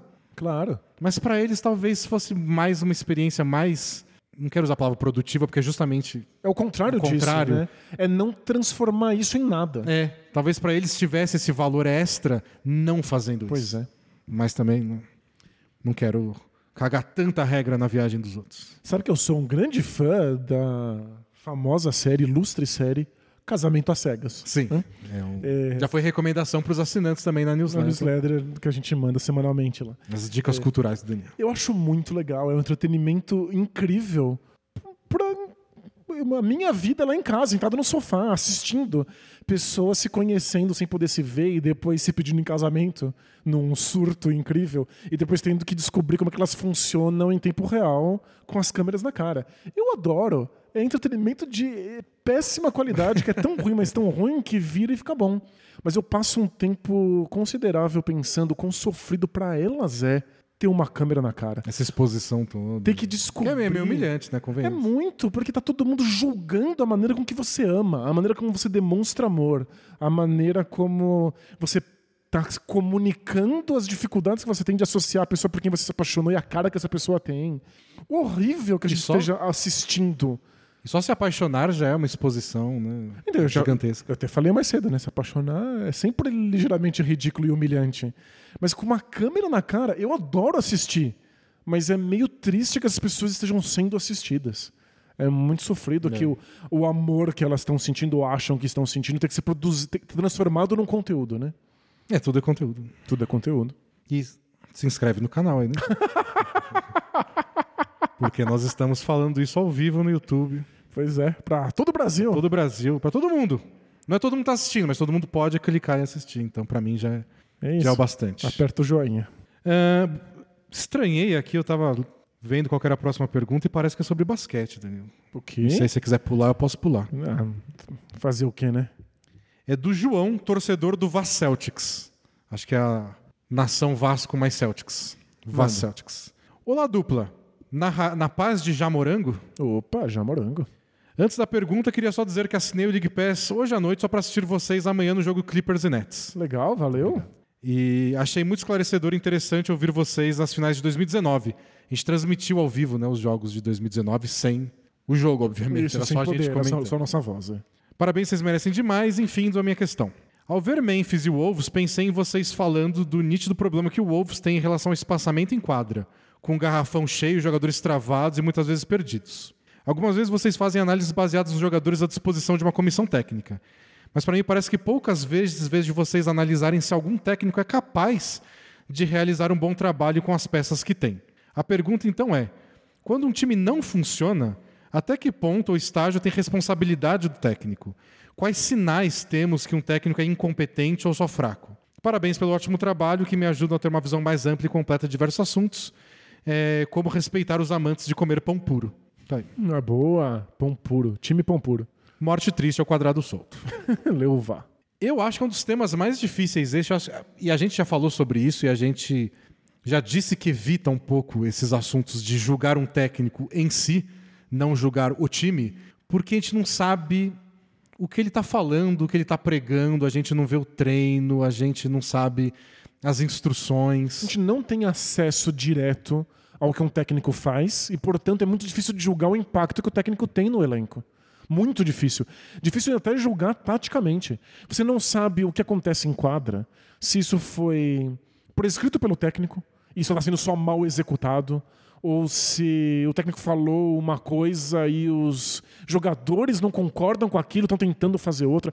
A A gente não tem qualquer noção do, do impacto direto do, do- da comissão técnica como um todo, inclusive. É, a gente vai deduzindo coisas, tem entrevista, tem coisa que você aprende de assistir muitos jogos do mesmo time, é claro. Quanto mais tempo um técnico está na equipe com peças diferentes, mais você vai vendo a cara dele. Quanto mais passagens um técnico tem por times diferentes, mais você consegue entender qual é o traço identitário que ele tem. É, mas, O que tem em comum entre essas equipes, né? mas técnico também é famoso por não ser sincero em entrevista. Então é muito difícil. Por isso que a gente não gosta de focar a análise no técnico. A gente fala do time, a gente fala coisas que dá pra fazer, coisas que a gente imagina que possa ser feita, mas é difícil falar. O técnico não fez isso, então claramente ele é incompetente, ele não pode treinar esse time porque ele não consegue achar essa solução. Eu tento fugir um pouco desse tipo de abordagem porque eu só não sei. Isso, é, a gente não tem muito, muito acesso. Sobre, já que a gente teve mensagem de pão, Dani, a gente tem duas mensagens sobre pão bolo. É mesmo? O amante de pãozinho escreveu uma mensagem dizendo sobre fala- falando sobre pão em festas, ele queria dizer que em Salvador Aham. existe uma receita conhecida como pãozinho delícia, Ok, todo que é uma força delícia. nominal 10 de Incrível, 10. Ele diz que é um pão fofinho, geralmente recheado com um creme de queijo que é típico em festas. tão comum quanto coxinha ou empadinha. Que legal. Então aqui toda festa tem pão e bolo. Lindo. É isso. Mas é um pãozinho recheado, não é o pão puro que você prega. Não, perfeito. Mas p- por mim tudo bem. E talvez seja essa a maneira de unir o Brasil.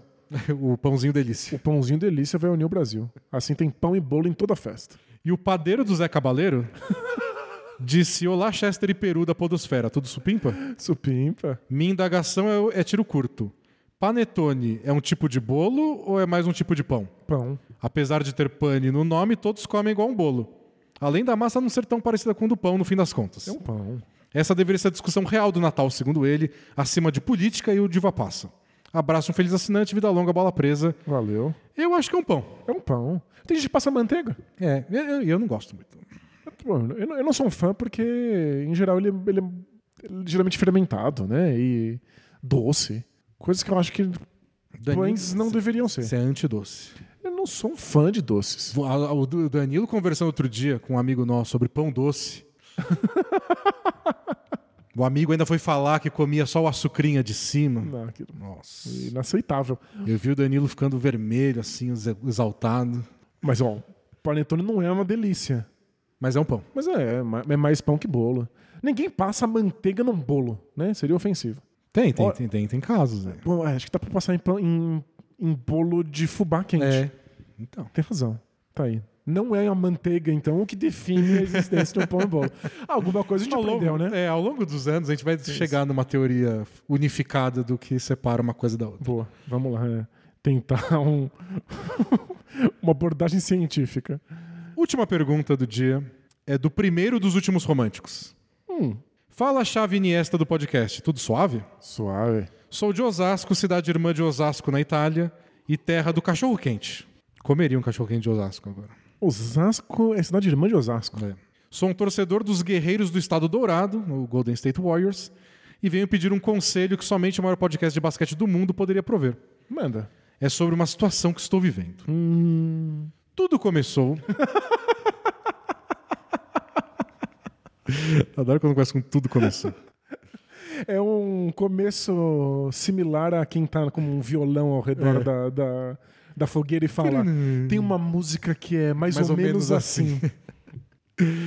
Tudo começou quando eu terminei o relacionamento. Fiquei muito mal porque eu gostava bastante da pessoa. Então, por que terminou? Fica aí o primeiro mistério já. No meio da minha melancolia pós-término e vontade de seguir em frente logo, comecei a trocar ideia com uma antiga amiga minha. Ficamos conversando alguns dias, então finalmente decidimos sair. Com minhas segundas intenções, já fui esperando que iria rolar alguma coisa entre a gente. Porém, Porém- não fomos só nós dois.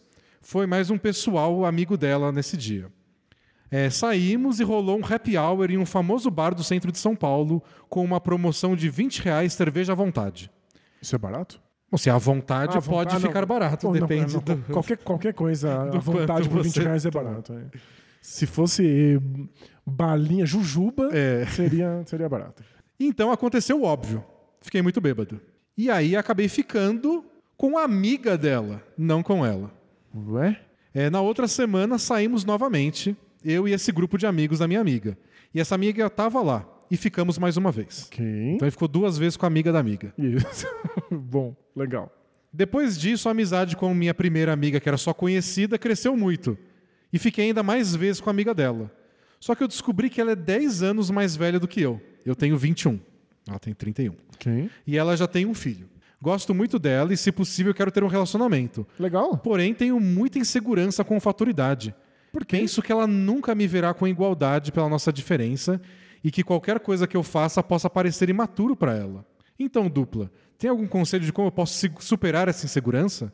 Muito obrigado pela atenção e vida longa, bola presa. É, Ele tem medo da percepção dela, né? Porque se ela quiser ter um relacionamento com ele, é porque ou ela vê ele como igual, ou não acha que isso é suficientemente, suficientemente relevante pra escolher com quem ela fica. Acho que o medo dele, que eu interpretei, é. Ele quer ter um relacionamento e ela aceita ter um relacionamento porque, sei lá, ele é um mago na cama. Aham. Mas levar a sério não leva. Porque ele é muito jovem. Não é o caso, né? Eu acho muito Mas difícil. aí eu- eu- o que eu acho é que é dedução demais. Só. É, é difícil saber por que uma pessoa tá com a gente. Eu acho que, de verdade, nem, nem nos cabe. Cada um fica É. com a gente pelos motivos que tiver na própria cabeça. É que nesse caso, como tem essa diferença, ele tá levando as percepções dele e fica mais fácil deduzir. Né? Mas. É que eu entendo, dá, dá uma insegurança. É, a gente sempre pensa que talvez o outro esteja com a gente pelos motivos errados. Não, eu, eu já tive um caso comigo de uma garota interessada por mim que eu achei que nunca ia se interessar por mim. Tipo, uma pessoa assim não vai se interessar. E não uma, uma pessoa assim que eu quero dizer, é, não é pejorativo. É uma pessoa que eu gostava muito e que eu, que eu queria, que eu achava o máximo. Mas como uma pessoa assim que eu acho o máximo gosta de mim? E eu ficava meio, não, não, amanhã ela vai perceber que é ridículo. que- Percebeu o absurdo, né? é. E vai me dar um pé na bunda, porque ela vai ver que eu não tenho nada a ver. E, e era só isso, era só tipo, não, eu Gosto gosto mesmo de você, você. pô. co- co- Claro. Deixa eu gostar de você. E eu não deixava, não, você tá louco. você não sabe quanto eu sou ridículo. Você Você não sabe o que você tá fazendo, não né? sabe o que você tá fazendo. Deixa eu te explicar, né? E eu acho que você tá vivendo um caso assim, né? É. Acho que você tá, não. Você sabe que eu sou imaturo, né? E ela, ela pode saber. E só não tá nem aí. Ela pode olhar pra você que imaturo. Eu lembro quando eu tinha 21 anos, eu era imaturo também. E isso não é um impeditivo pra ter um relacionamento. Perfeito. Hum, Pra ela, pelo menos. Ou talvez ela não te ache imaturo. Ou talvez ela ache muito charmoso o fato de que você é imaturo. Ou talvez ela seja mais imatura ainda. É, vai saber. Vai saber. Mas sabe o que é, é- é legal de, de lembrar? O pessoal do chat avisou a gente. É. Da história da jovem senhora. É verdade. A história da. Jovem Senhora, Uma história clássicos. muito clássica no Bola Presa. Se você nunca escutou, só digita Bola Presa Jovem Senhora no Google, você vai achar os episódios lá. São uh, minissérie em três partes. Isso, é uma trilogia Jovem Senhora sobre um incrível amor entre um rapaz e uma, Uma jovem senhora. Uma jovem senhora. E Deu tudo certo. E tô dando spoiler, né? Dizendo que deu tudo certo. O que é certo? É, né? O, o amor aconteceu sem, sem amarras, sem empecilhos. Então, pode funcionar pra É. você também. Só não chama uma mulher de 31 anos de Jovem Senhora, por favor, senão É, você acaba por- com nós. gentileza. Minha mulher escuta o podcast, ela não vai aceitar isso. Isso. Acaba com ela, acaba com a gente. Mas Acaba com a nossa autoestima, que já não tá lá na- nas alturas. eu sei que é difícil pedir isso, porque né, nossa história do Bruno não desliga. A gente fica no celular à noite que nem um louco, mas só não pensa nisso. Ela quer ficar com você, você quer ficar com ela, você quer ter um relacionamento com ela, quer ter um relacionamento com você, só vai lá, mergulha de cabeça E e, se ela te tenta tra- ficar se, question- se questionando menos sobre o porquê ela quer ficar comigo. E se isso tiver consequências práticas? Se ela te tratar como um completo idiota, se ela te tratar como se você fosse um imaturo e irresponsável, aí sim vira um assunto. Aí você conversa com ela e vê se é isso que você quer. E se ela falar que você é imaturo, você fala. Blá, pronto. E aí tá resolvido. Exato. Você faz muito barulho de peido. A gente faz barulho de peido e aí ela fala. "Oh", e acabou. é assim. Excelente solução, Denis. Bom, é isso. Acabou, Danilo. Acabou? Acabou o podcast. Semana que vem a gente volta com mais algum time aí que a gente vai falar. Provavelmente do Sixers, porque a gente tá devendo aí um pouco do Embiid, porque o Embiid jogou umas partidas assim de estourar os miolos. Boa, o Ben Simmons também, que agora parece que voltou a jogar basquete. Espero que um pouco mais de vitórias do Brasil, mais gols do Pombo. Lesão do Neymar preocupa quando eu peguei o celular e eu vi aqui, Danilo. Ok. Mas. É cedo, é cedo ainda pra dizer. Mas é vamos isso. acontece. Estaremos de volta em breve e, claro, para saber os horários, já que a Copa pode atrapalhar um pouco aí a, a É. gravação, Siga a gente. siga a gente nas redes sociais, lá no Twitter, no Instagram e também no YouTube. É só apertar o sininho. Sempre que a gente for entrar ao vivo às quintas-feiras, você é notificado. Boa. Então até mais, pessoal. Tchau. Tchau, tchau.